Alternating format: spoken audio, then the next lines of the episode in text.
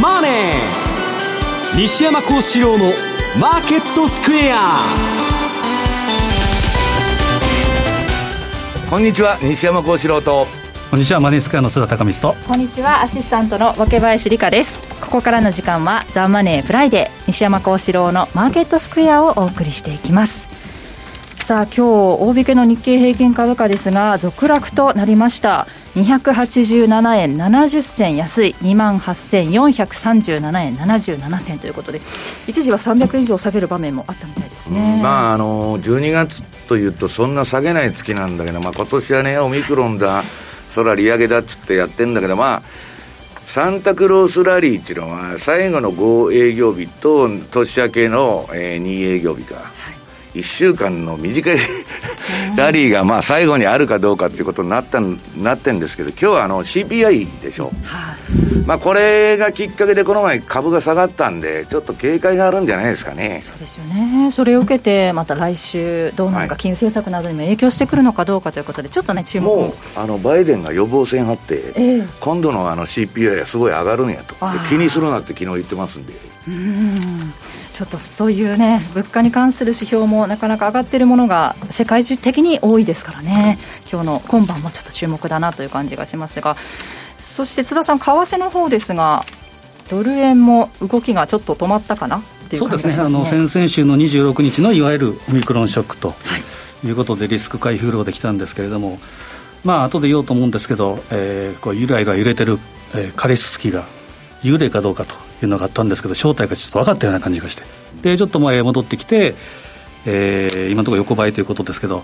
まあ、金利が上がるということはですね繰り返しながらやっぱり資源とか新興国特にトルコなんかがですね来週もありますけれどもこの辺が非常に心配だなというところですから、この辺に見てます注目してますね。ですねとなかなか読みにくいファンダメンタルズ的にも難しい局面が続いていますがそんな中じゃあここでもう一度ね見直してみようと。年末に向けて見直してみようということで今日は特別ゲストをお呼びしております、えー、以前にもねお越しいただいたんですが日本経済新聞社編集員の前田正孝さんです。前田さんよろしくお願いします。よろしくお願いします。ねそろそろ来てほしいなと思ってたところですよね。この金曜日っていうのは久しぶりそうで。すよね久しぶりですねあそう。ですか、まあ、去年の今頃ですか？じゃあ去年と同じような話も今日はね前田さんに忌憚のない話を、えー、伺いたいなと。そうですね、はい、たっぷり資料もご用意いただいてお話しいただけるようですので、えー、ぜひこの後お話伺っていこうと思っております。さあこの番組、えー、YouTube でも同時配信しております。資料もご覧いただきながらお楽しみください、えー、動画については番組ホームページをご覧ください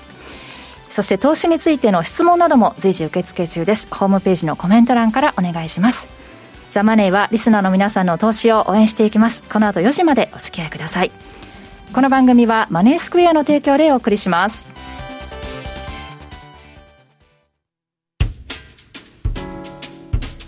お聞きの放送はラジオ日経です。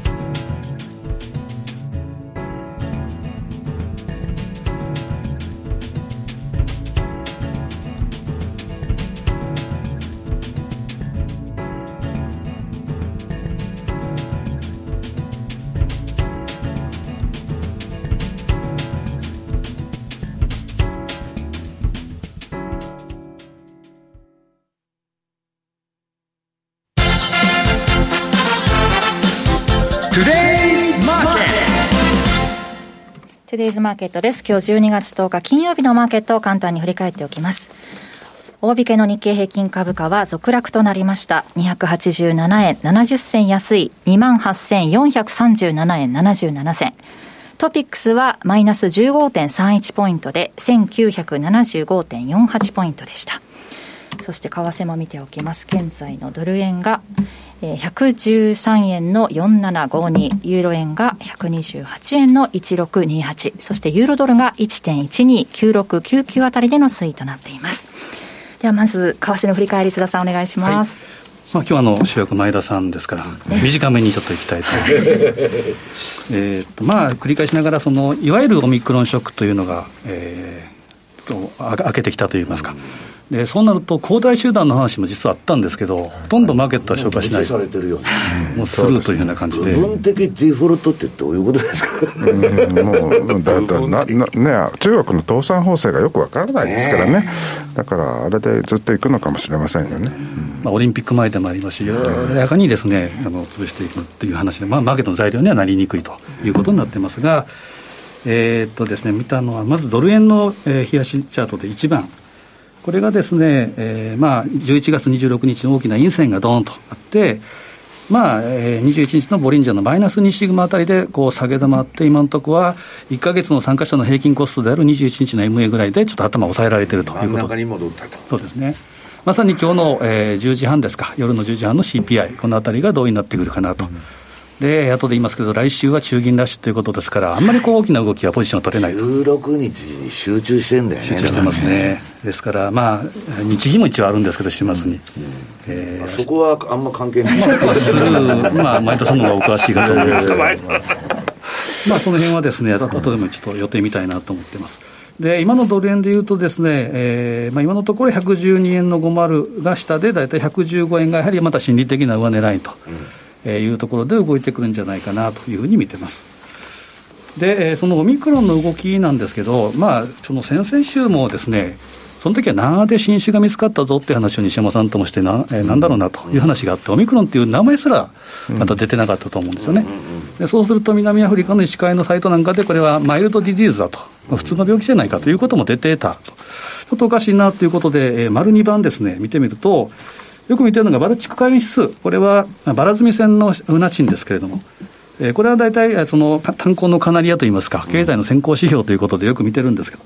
まあ、コロナショックがこの、えー、黄色のところ、2月、3月のところですけど、えー、今日この2020年の1月、えー、ももっと前、年末ぐらいから下げ始めたということで、一応先行指標にはなってたんですね。でそれからじりじり上がってきたっていうのは、まあ、コロナの検閲が非常に厳しかったとか、人員不足とかですね、まあ、なかなかこう荷積みができなかったということがあって、運賃がずっと上がってきたんですが、10月6日に直近のピークを追って下げてたんですよね。うん、で、まあ、下げ、つまりこれは言うなれば、反省相場の一端で、えー、最後のオミクロンで、えー、一旦そこを打ったというふうな感じかなと。で、足元見たらまた、えー、運賃も上がってきてるということは、先行指標ということを見るならば、まあ、基本的にはまたちょっと、えー、安定的に動いてくるのかなと。こういったものとか、銅とかですね、あとはまあ原油相場なんかも同じような動きをしていると。うん特に銅なんかは、えーまあ、コッパーですね、これは下がってないということなので、この、えー、チャートを見ていただければというふうに思います。でこういったことはですね、えー、手前味噌ながら、えー、12月2日の M2TV で、えー、オミクロンショックは、えー、ショックは買い場となるかということで、えー、喋ってるので、もしよかったら M2TV も見てください。はい、で、えー、そこでですね、指標ということで、このバ,、えー、バルチック海運指数ともう一つ見たいのが、丸4番、ユーロポンドなんですね。でユーロポンドはどういうことかというと、えー、一言で言うと、リスク回避局面に変わりやすいと、うん、要はリスク回避になると、ポンドが売られやすいので、この割り算で言うとです、ね、ユーロポンドがポンと上がりやすいと、うん、でここで見ても、11月26日を起点にどーんと上げてるのが分かると思うんですね。で12月8日に一旦、えー、今のところの上値を追って、だらだら今、下げてきてるというような状況。はい、でここではですね、えー、今日の、えー、当初のレポートにも書いたんですけど、0.8475から0.86を、まあ、主戦場ということで、この辺でトラリピを仕掛けるっていうのもありますし、でそこを割り込んだら0.8353ぐらいまで下がってくるっていうことは、丸 B のところは、まあ、伏線上といいますか、予備線上というか、そういったやり方で、基本的には横ばいということではあるんですけど、もう一つは、これからの時期、クロス円持っていって、ちょっとまた、えー、なんだ、ネガティブな情報があるというときには、クロス円の買いとユーロポンドの買いということで、ヘッジをかけるということも一つありかなというふうに考えています。はい、まあ、この辺はまたホームページのテクニカルポイントなんかを見ていただければというふうに思います。はい、で最後見たいのがですね、やはり来週丸5番。えー、これは、えー、市場のですね、これ中銀ラッシュということで、当初の、えー、カレンダー、経済カレンダーより抜粋したんですけど、えー、15日の28時、えー、28時ということは、まあ、16日の未明ですね。えー、これで FMC とパウエルの、えー、会見があります。はい、このあたりはですね、まあ、当然、えー、言うまでもなく手張りの前出しとか、あとは一時的というふうな言葉の定義、はいえー、これもまた出てくると思います。で、翌16日がですね、これが西山さん先ほどおっしゃった、非常にこれは、まあ、ラッシュ。で、えー、早いところでいうと20時のトルコ中銀。まあ、トルコでしょう。トルコ、ね、なんだかんだ言ってね。まあ、ここで、えー、利下げをしなかったら首が飛んでしまうというところではありますけど。ね結構また今、売られてるみたいですね、8.14に迫る勢いで下げてるみたいです、ね、予想は1%の利下げということですけど、まあ、据え置きとなるっていうこともちらっとですねニュースになんか出てるということも。エルドアン全然めげてませんから、ね、ないですね。もうあの独自の論理で今またさらに言ってると、まあ、金利は金持ちだけを豊かにするということをずっと言ってますから、でイングランド BOE これもですね21時、えー、やります。これは1時間後ですね。でその後に ECB があってで日本時間の10時半からラガルドの記者会見があると。だから市場はこれまでね、ブラックアウトに入ってんだから、オミクロンの 話題しかなないちゅうことになっちゃうそうですね、それぐらい返せば、恒大でもう少し動くかなと思ったんですけどほとんど動かなかったということですから、まあ、この辺を見てると。で、あとみたいのは、えー、28時って書いてますから、これは午前4時、えー、27日、金曜日になりますけど、朝方に BOM、メキシコ中銀の政策会合があって、これは、えー、まあ利上げがコンセンサスということですけど、えー、現総裁の最後の、えーそえー、会合ということで、この人も首が飛んだあ違うか、交代になる交代になってですね、急に変わったのが、えー、ロドリゲスさんという女性のですね、うん、メキシコシティ時代の、えーまあ、大統領の部下ということで、友達が来ると。そうです、一回こう、辞めて、6月に決めた人辞めて、この方取締 取締役の人事みたいなもんですよ、まあ、他のやつが決まってたんだけどと。まあ、それでトルコ化じゃないかということで、一旦売られたんですけど、はい、まあ、コンセンサスは利上げということになっています、まあ、これは利上げ幅がいくらになるのか、あとは5人の政策メンバーの投票行動がどうなるのか、あとはインフレに対する見解、これも一時的という言葉がどういうふうに定義になるのか、この辺が注目ということになっています。はいまあ、このあたりは注目いただければというふうに思いますね。そうですねちょっと来週に向けてねえー、緊張すると言いますか、どんな結果になるのか、うん、集中しますか、続きますけれども、注目ですね。そしてちょっと気が早いんですが、新春というね、ワードが、えー、聞かれてくるようになりましたが、新春セミナーがあるんですよね。そうですね。まあ去年じゃなくて今年やったんですね、今年、えー、ラジオ日経さんとも共同で、はい、共催で、えー、オンラインでやりました、えー、これも今年もあ来年もやりたいというふうに思ってます、はい、来年の1月15日の土曜日ですよね、えー、ラジオ日経マネースクエア共催で新春オンライン投資セミナーがあります。午後1時から4時まで、新年相場を展望するオンライン動画セミナーとなります。講師は金曜ザ・マネーでおなじおなじみの現役ファンドマネージャーの西山幸四郎さん、そしてマネースクエアから比嘉博さん、そして津田さん。えー、そしてエリオット波動理論のテクニカル分析国内第一人者のマネースクエア宮田直彦さんも登場されると。さらに IMF 国際通貨基金前専務理事の古澤光弘さんが特別ゲストとして登壇されます。世界経済、政治情勢から株式、外国為替など国内外のマーケット、そして株価指数 CFD やテクニカル分析の基礎から実践まで、まあ、たっぷり3時間学べるセミナーということですので、新春からぜひ、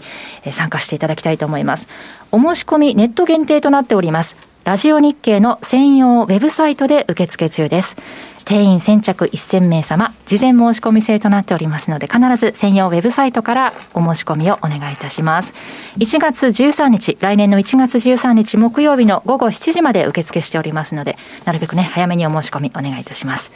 総勢8名のスペシャル講師が登壇する1月15日土曜日の新春オンラインセミナー、ぜひよろしくお願いいたします。ということで、ここまでね、足元の相場について伺ってきましたが、この後、前田さんからたっぷりお話を伺おうと思います。以上、トゥデイズマーケットでした。マネースクエア。5ドルニュージーランドドル、通称 OJ9 位は、このほど取扱い開始1周年を迎えました。多くのお客様に運用いただき、当社で人気ナンバーワン通貨ペアとなった OG9 位。マネースクエアでは、お客様への感謝の気持ちを込めて、OG9 位取扱い開始1周年記念感謝祭と題し、スペシャルな企画を3つご用意いたしました。特設ページで詳しくご案内しておりますので、ぜひマネースクエアのホームページからご覧ください。まだ OG 位のトラリピ運用未経験の方、マネースクエアの口座をお持ちでないという方、この機会にぜひ OG 位でのお取引スタートをご検討ください。また、すでに運用中の方は、OG 位にプラスオンで、ユーロポンドのお取引をぜひご検討ください。特設ページでは、OG 位の魅力に加え、ユーロポンドと合わせて運用するメリットについてもご案内しております。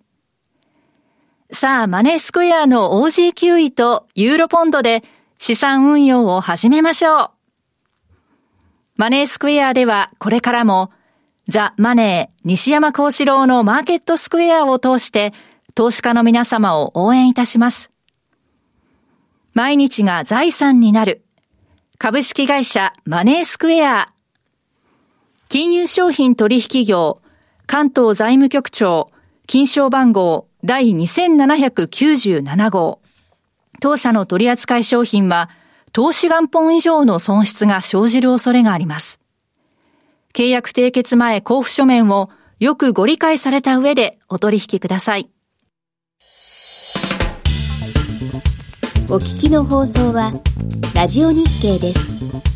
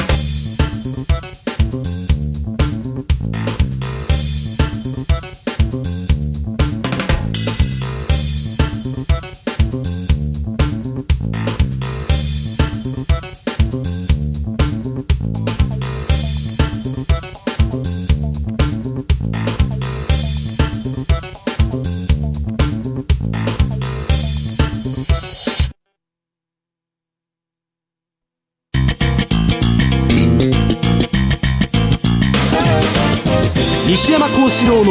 マーケットスクエアさて、このコーナーでは本日のゲスト、前田正隆さんよりお話を伺っていこうと思います。テーマは、分配よりも成長をということなんですね。はい。まあ、今年の株式相場ね、あの、まあ、あの、今日明日ということではなくて、ちょっと長い目で見ますとですね、はい、菅さんが、あの、コロナ対策でうまくいかなくて世論の支持を失って、うん、それでその後、政経刷新という話になって、みんな河野太郎さんになると思ったんですね。うん、まあ、思ってましたけど、あれはまあ、えー経団連から経産省からみんな嫌だそうなんだ。けど、それをがダメになったのきっかけが、えー、9月の16日に野田聖子さんが出馬すると。これでしょ？この時が今年の日経平均の高値なんですよ。3万600いくらかな。日本にも変化があるかと。そう。うん、でも、だからそこのさんが潰れた後はずっと調整してるわけですよ。なるほど。あ、資料1ページね。ええーうん、そういうことなんですね。うん、この25ページの資料をずっと今30分ぐらいでやります。それで、今年は本当にね、日本がすごい地盤沈下した年です。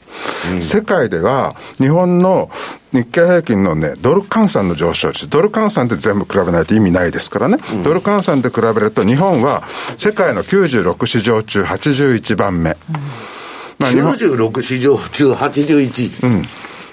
もう最悪はトルコですけど。第三世界みたいになってきてそうそう。あと悪いのはカンボジアとかブラジルとかね。あの香港とかそんなとこしかありませんからね。それで、えー、世界の株式市場の時価総額に占める東京市場のウェイトはついに5.3%まで低下したんです。去年の今頃は6.2%ぐらいあったわけですからね。いっぺんに1ポイント。80年代後半から90年代までのね、うん、ザ・政府と言われた、そうそう日本マネーが世界を席巻した時代そうですよ、その世界企業の時価総額ランキング89年末見てください。これ日本企業じゃない、世界企業ですよ。世界の時価総額のほとんど上の方、30位のほとんど日本じゃないですか、8割ぐらい。いや、だから恒大集団と一緒なんだって、俺。今年も今何にもないですよ。トヨタだって何番目か分かんないね。だからアメリカとかよその国ばっかりじゃないですか。ねすごく変わったんですえ。ここよ。まで落ちぶれるとは私も思いませんでしたよ。それは中村さんが、西山さんの責任ですよね。えーここまでね、トレーダーが空売りばっかりするからね。これ、でも本当ほとんど日本じゃないですか、これ。そうです。ほとんど日本だったのが、ほとんど 日本なくなったんです、全部。まあ、ロイヤルダッチセルはわかるけど、フィリップ・モリスなんだ。あ、タバコ産業も上だったんだ。で、この間に株価が 10, 10倍以上になったのは13銘柄しかないんですよ。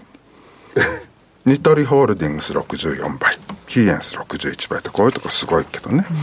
で、まあ、あと新越これはオーナー企業じゃないですかね、だから。まあ、必ずしもそうでもないですけど、そういうなんか非常に、あの、そういう性格がある会社多いですよね。だから、ニトリ、キーエンス、電産でしょ、そうそう。だから指名委員会がね、次の社長選ぶとか、あんなのね、どうかと思いますよね。で、あのなんとか、ここで起死回生を図ろうということで、東証は来年の4月からね、あのプライム、スタンダード、グロースって4市場3つに分けて、これ前田さんな、一体何なんですか、この。これだから、本当はね、アメリカのニューヨークショートルとナスダックみたいに成長企業でまだ行くぞっていうところは、グロース行けばいいんですよ、ソニーでもリクルートでも何でも行くぞ。それ行かないでしょ？行かないからもう看板付け替えるだけじゃないですか。看板の掛け替えだけですよね。だけど、ちょっと動きがあったのは、東証一部146社が、プライムに行く権利があるんですよ。あ、権利は持ってる。権利はあるの。あの、移行期間だからね。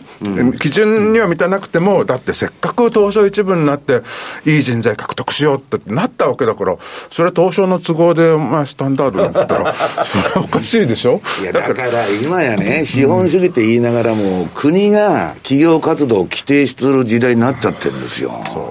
だけど、その146社はね、プライム行く権利があるんだけど、いいと。うちはスタンダードでいいと。権利行使しないと。うん、そうそうそうそう。そう。そういう、あの、まあ、立派だと思いますよ。要するに、あのー今ね、プライムとスタンダードのね、違いってね、まあ、時価総額とかなんかありますけど、何が一番大変なのかって言ったら、あのーあれですよ。あのー TCFD。気候関連財務情報開示。この情報開示をプライムの方は厳しくやられるわけですよね。このね、この負担は相当ありますよ。うんコストは上がるし、うん従くさいし業員はたくさんいるし、めんどめくさいくさい。これを、これ、これが一番なんです。あとはね、大したことないんです。まあ、英文の開示とか大したことないんですよ。あと、社外取締役をね、スタンダードは2人以上で、プライムは3分の1以上なんだけど。3分の1。でも、どっちにしろ過半数にいかないんだから意味ないじゃないですか。マイノリティなんだから。マイノリティなんだからいいんですよで負ける組ですからね。そう。どっちでもいいんです、そこら辺は。うん要するにこの TCFD が一番問題。なるほど今はね。だけど、なんでみんなでも残らないか。うちは資格ないからいいよと、人材獲得も大事だけど、もうそれよりもいいよと、なんでそうなのかっていうと、これからプライムの基準ってどんどん上がっていく可能性があるんですよ。ああ、ハードルを高くしていくと。そう。で、向こうね、5年から10年以内の間に多分社外取締役過半数義務付け、プライムあると思いますよ。あそう。すごいですよ、こんなったら。社外取締役でなんか機能してるんですか？いやいや、それがね、だから全全然してないってことはないけど、要するに、まあ、企業もうまく使ってる会社もあるし、はいもうダメな会社もあるんですけども、まさに企業次第なんだけど、まあ、あの、単に役に立たないというだけじゃないんです。足を引っ張るケースがあるんです。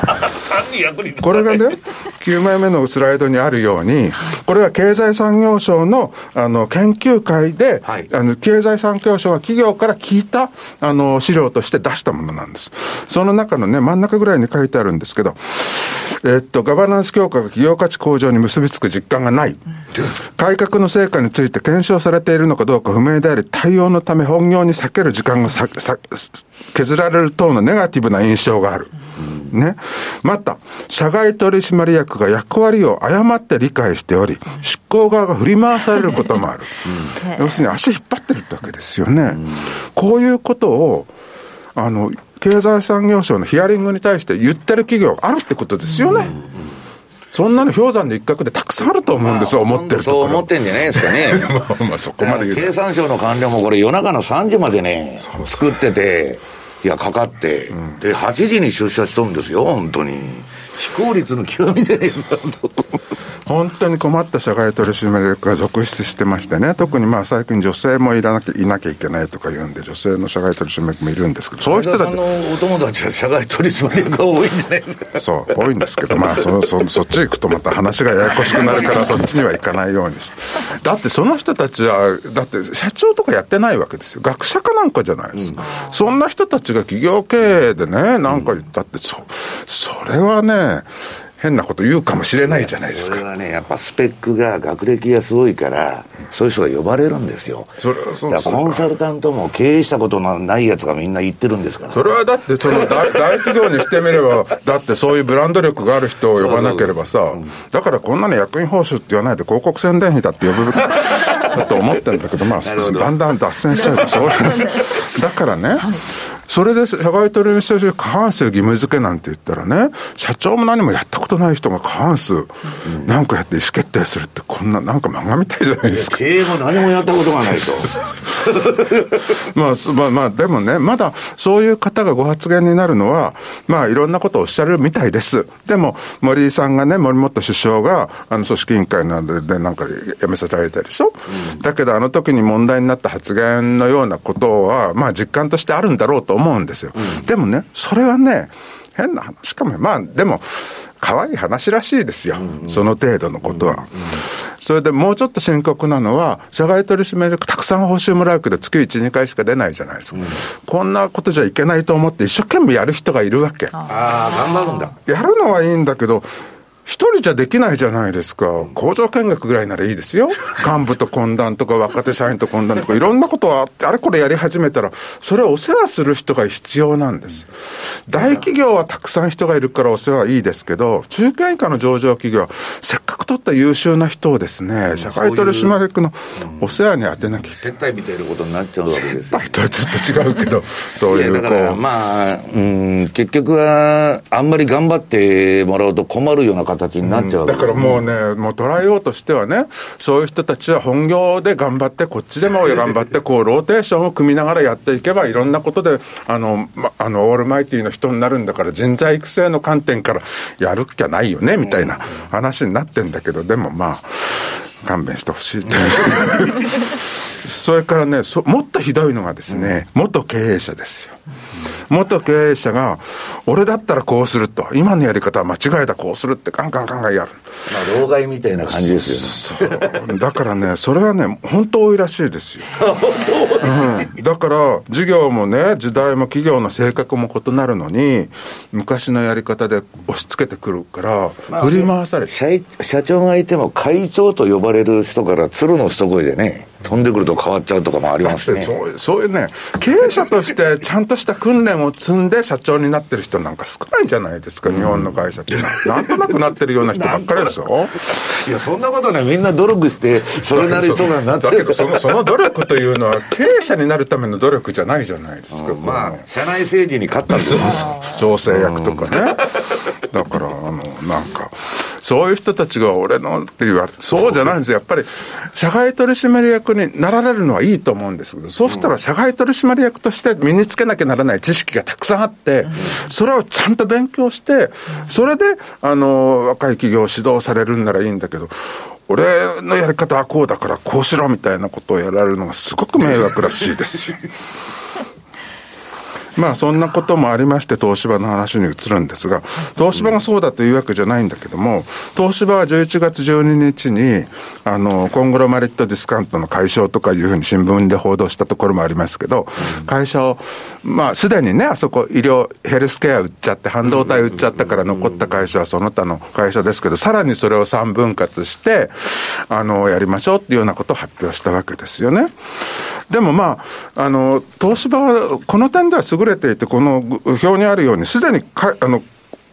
別々の法人格でいろんな事業を運営してますから、うん、3分割するっていうのは割と楽なんですよ。はいはい、株主を変えればいいだけですから。だから、あの、何もこう、一体化してるような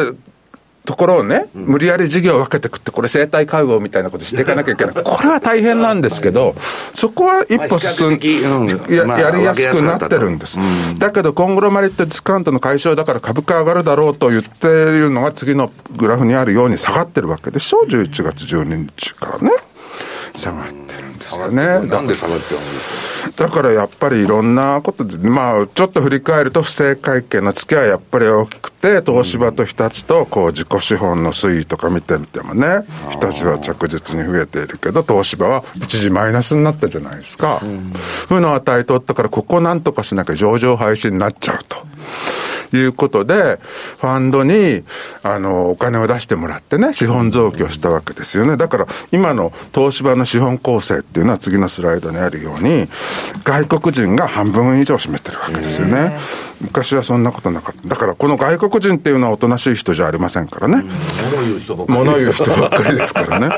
でも、あの、その、もちろんね、あの、よく私たちあの株式価値と企業価値と同じようなことで議論するかもしれませんけどもね、株式価値イコール企業価値。でも、株式、外国人の株投資家は株式価値には興味あっても企業価値なんて興味ないですからね。だから。まあそれだから会社は誰のものかっていう議論になっちゃうんですよね、最後はね。そうするとですね、どういう話になっちゃってるのかっていうと、今もう東芝、東芝が本当に一体化して、ソニーグループのように一つの会社として復活していくっていうのは、これはもうものすごい狭いものになっちゃってるんですよ。ソニーグループイメージしてもね、グループ会社の経営にすごい類まれな才能を持った人がいて、それぞれの事業子会社の、そこにもものすごい人がいるわけでしょ。うんそんな人、日本にめったにいないんですよ。東証が3つの子会社に分けるってことは4人いなきゃいけないんですよ。そんな人、そんな人、いや、1人でも無理で、1人でも無理だと思います。だから、マスクみたいなのいないですからね、日本の会社には。そういうふうにしてね、あの経営者として、あの、あの、いろんな知識、技能を身につけられた人はいないんです、日本は。だから、ソニーグループのようになるっていうのはもう本当に狭きもそうすると、今の、今度のように分割してやりましょうっていうのは経営陣の考え方でしょ？で、ファンドは、これは嫌だって言ってるあ、解体するのは嫌だと。解体するのは嫌だとは言ってない、うん、解体するかどうかというようなことを今の経営陣に判断させるなと。うん、ああ、なるほど。非公開化して買収ファンドが全部株式持って、そのプロにやらせろと。うん、プロがやって、そのプロは、だからプロはファンドですからね、またどっかで売らなきゃいけないんだけど、その子売るときに東芝として再上場するという道もあるかもしれないけども、基本は、まあ、バラバラにして、ライバル会社に売るっていうことになるわけですよね。だから、どっちにしろ分割なんです。だけど、あの、プロは、プロじゃ、ファンドは、ファンドはね、今の経営陣にやらせるなと。まあだから俺たちには、まあ当然といえば当然の要求です、ね、買収ファンドにやらせろと。それでもう今の経営陣はみんな辞めてもらって、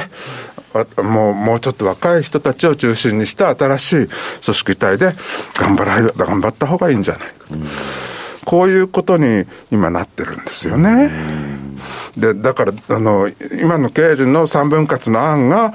株主総会で通るか、うん、ちょっとねっていう感じファンド。外人が持ってんでもまあ外人の中にもいろんな考え方する人いるからね。うん、どうなるかなって感じで。でもとにかくソニーグループのようになるのは本当に狭いもん、うん、4人すごい人に連れてこなきゃなんないから、うん、でそれは東芝の話でもう一つの最近の話は今日今日が締め切りですよね、うん、あのソフトバンクグループの、あそソフトバンクグループじゃない、SBI、うん、SBI ホールディングスの、うん、あの、新生銀行に対する、あの、TOB。うん今日が締め切りなんですが、もう締め切りで48%集めるかどうかということを判定する前に、もう新生銀行の方が白旗あげちゃいましたよね。ねえー、だから、まあ、あの来、来年、あの、2月か3月、また株主総会開いて、SBI の傘下に入るっていうことになったんだけども、まあ、これもいろいろ考えさせられるとこありますよね。だって、まあ、とにかく、あの、国が、このなんで白旗あげちゃったのかって言ったら、えっと、新生銀行の方はね、うん、あの、SBI グループの、あの、TOB には反対だと言って、買収防衛策を、あの、導入しようと。いうことで、11月25日に臨時株主総会を開いて、買収防衛策を発動しようとしてたわけですよね。うん、で、その直前に、あの、報道されたのが、その国が、あの、買収防衛策に賛成しないということが報道されたんです。だから、国が賛成しないっていうのは、これがなかなか難しいんですよ。賛成しないっていうのは反対とは言ってないわけです。ああ、なるほど。玉後ろのうん、うまく、まあ、いく要するに、国は賛成とか反対とか意思表示しないで棄権するのかもしれない。うんで、棄権するとか反対するとか言ってもね、前日までに議決権行使するのか、当日出ていくのか、そこもよくわかんない。だ極めてこう、曖昧模糊なところが、特徴ですけどね、それのね。特徴なんだけど、これはね、本当どういうこと考えてたのかっていうことはね、後からちゃんと検証しなきゃいけないと思うんです。で、でもそういうことで、まあ、買収防衛策はもう通らないだろうなってことで、新生銀行は、えー、11月24日に白旗上げて、うん、翌日の臨時株主総会も開かずに、あの、今までの反対の姿勢を中立に変えて、傘下に入ることに決めたんです。でも、まあ、あのー、この、えっと、その次の次のグラフです。SBI は新生銀とマネックスの提携に一服し株式を買いましたと。いうこのグラフがあるんですけどね、まあ、10%ぐらいは2000 2020年9月30日段階で持ってたんです。でこの後2021年1月に、新生銀行がマネックスと提携したんですよね。うん、だから新生銀行の口座がみんなマネックスの方行っちゃったのかななんかよくわかんないんですけど、うん、まあ、提携して、これで、あのー、なんか、うん、冗談じゃないと。いうことでガーンと買いまして20%ぐらい買いましてですね、そして今度の TOB ということに至るわけなんですけども、これがまた変な TOB でですね、まず9月9日に発表したと。そして買い付け上限を48%にしたと。こういうことでしたよね。うんだから、まあ、なんか、なんか50%以上取ればいいのになんか中途半端だなっていうこともあるしね。それから、で、まあ、これで、まあ、先ほど説明したように、これで買収防衛策を新生銀行はやろうとしたんだけど、国が買収防衛策に反賛成しないと報道されて、それで新生銀行は白旗あげた。うん、だけど、いくつか疑問点があるんですよ。うんだって51%持てばね、銀行持ち株会社になるんだから、銀行持ち株会社としての規制を受けるから、SBI グループはいろんな事業の制約出てくるんですね。うん、でも48%に寸止めするってことは、その制約はない。うんだけど、まあ実質新生銀行支配できるぐらいの水準じゃないですか。うん、これってなんかすごいいいとこ取りじゃないですか。いうことですよね。で、それ別に法律違反じゃないから悪くはないですよ。うん、でも、その法律違反じゃないから悪くはないっていうような方向になることに国がお墨付きを与えるってどうなのと。絵を描いてるんじゃないんですか、それは。だから、それが、それがそもそもおかしい。絵を描く自体がおかしい。だから私は資本主義って言いながら、あらゆる経済活動が国によって規定される時代になってるんですよ。それだって、それはそうだけど、そんなこと言ったら株式、そんなこと言ったら株式投資なんて怖くてできないじゃないですか。いや、おっしゃる通りなんですけどね。それからね、国は賛成しないと報じられてるけど、反対票を投じたわけじゃないんです。投じると言ったわけじゃない。で、これを決めたのは、預金保険機構の理事長の三井さん、三井秀則さんって、これが老後2000万円問題が出た後、うん、あの、辞めた人ですよね、うん、その人が今決めたんだろうと思うんです。まあ、他のメンツとかも考える。だから、国は本当に何しようとしてたのかってことは、これ議事概要から出ますから、そこでちゃんと検証しなきゃいけないと思うんです。それからもう一つは SBI グループっていうのは、あの、金融庁の元長官とかね、証券取引等監視委員会の、あの、で勤めてる人が大勢雇い入れているんですよね。だから、そもそもが、今回の案件について、あの、国が本当に中立なのかどうかってことは多くの人は疑問に思ってるわけですよね。で、もし新生銀行が本当に今度のね、あの、TOB を阻止しようと思ったら、ホワイトナイト連れてくるしかないじゃないですか。だけど、他の銀行は、金融庁の腹がどこにあるか分かってるから、上げられ上げられないじゃないですか。こんな状況のもとでやられるって何なのと。まあ、大法律令の時代から、ね、頑張ってる人たちがいますからね。はい、なんか変だな。それから9月9日っていうタイミングですよ。これ、TOB 発表した9月9日なんです。うん、これ S q の前の日なんですよ。うん、S q の前の日に発表したもんだから、翌日の S q 決まりますよね、初めに、だけど、新生銀行ストップ高になって、ほとんど売買できなかったんです。だから、新生銀行株を手当てして決済しようとしてた人は大損こいたと思うんですよ。で、普通こんな日にはね、うん、TOB っていうのは証券会社やらせないんですよ、うんうん、事業会社に対して。まあ、ボラテリティがね、むちゃくちゃになっちゃうからそうそう混乱するし、だって、だって、買おうと思ってる現物が手当てできないんだから、ストップ高とかなったら。いや、だから普通は、いや、その日はやめろと。そういうことを重々承知してる SBI グループがなんでこの日にやったのと。いうのがわからんなというようなことですね。まあ、そんないろいろな、あの、もやもやを抱えながら来年に行くわけです。うん、で、まあ、証券会社のね、業績予想って3ヶ月に1回まとめてまして、今日、SB、SMBC 日興証券が出しましたから、えー、3社で揃った。うんで、業績予想の結果ですね、次のグラフを見た方がちょっとわかりやすいと思うんですけど、前回と今回と比べて若干情報修正です。うん、でも前々回から前回に比べてはかなり情報修正したんです。だからまあ、業績はまあ、よく、まあまあ、今までよりちょっとはよくなるんだけど、よくなる勢いは少し鈍ったなという感じなんですね。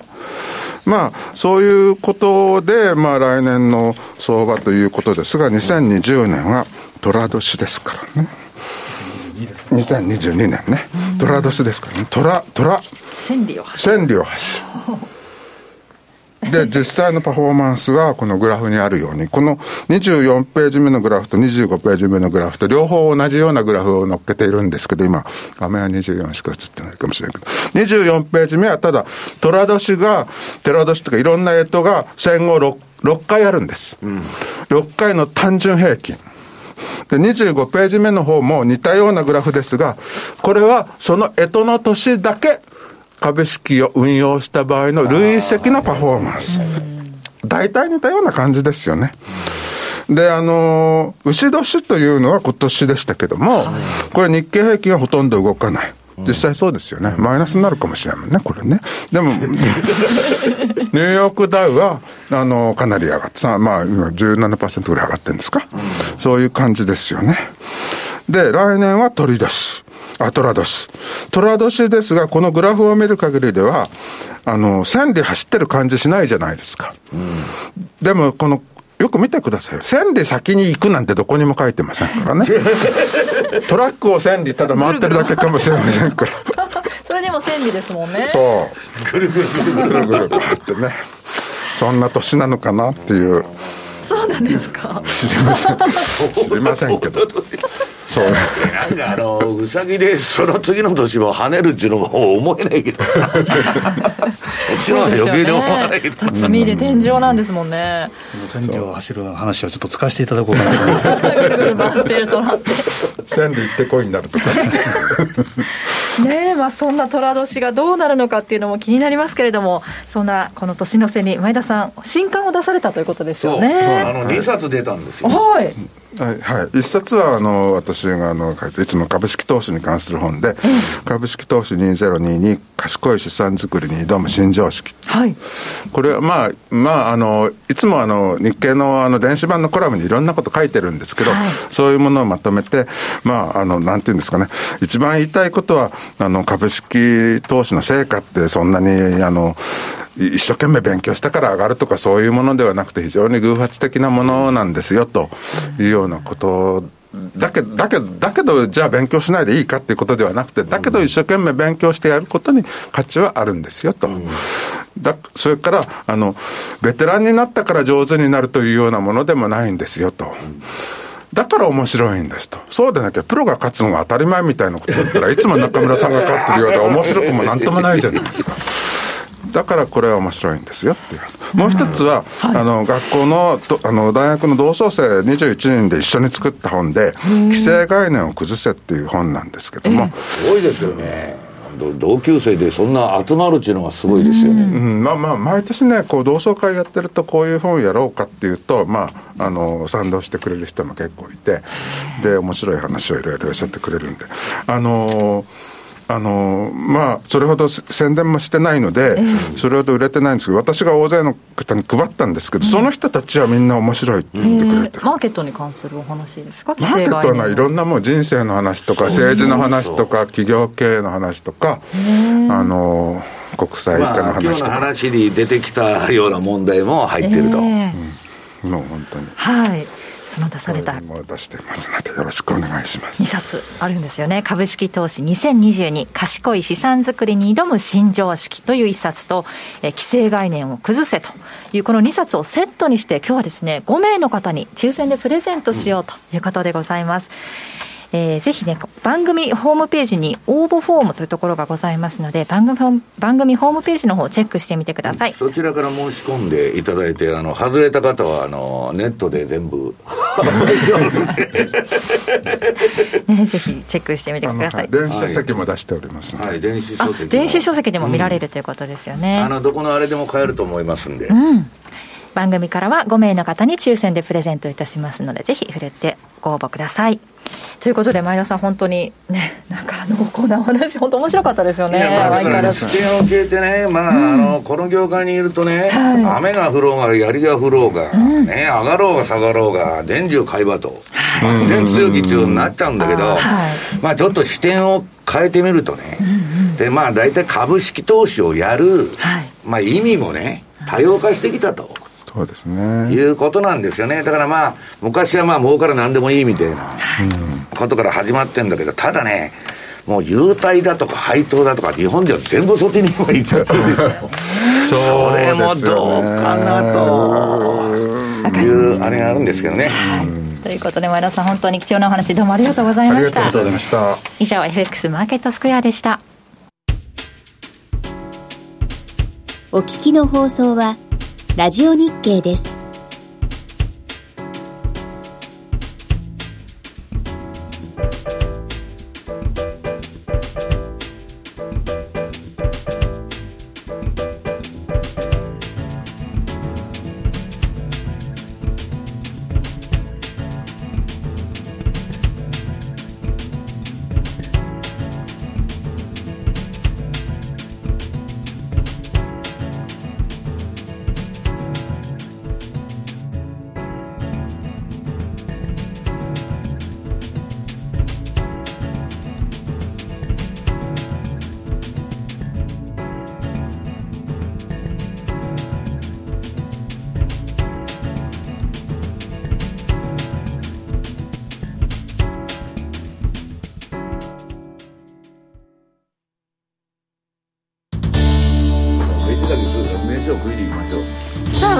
そろお別れの時間となりました。本当にあっという間の、ね、時間でしたね。中身がたっぷりありましたので、はい、さっきご紹介した本なんですけれどもちょっとね分かりますかね。こんな感じのこちらが株式投資2022黄色の本ですよね、うん、はい、ぜひこれ見つけてみてください。規制概念を崩せグループ東大教養学科1900面白かったですよこの、えー、79年卒もう読まれたんです。か規制概念を崩せい。や、はい、私前田さんからいただきましたよ、えー、さああの早速読みましたけど。はい。面白かった規制概念を壊さないとね、うん、成長はしないということなんですね、いろいろ70代の方まで本当に人生はこれから始まるということでね あらゆる年代の方に読んでいただくそうですたくさん売りたいはいということですのでぜひ皆さんねプレゼントの方にもご応募ください。ということで前田さん本当に今日はありがとうございました。また。ぜひ来てください。はい。ということであっという間のお時間でした。今日ここまでのお相手は？西山幸四郎とマネスキャッツ高見と若林理香でした。さよなら。この番組はマリンスクエアの提供でお送りしました。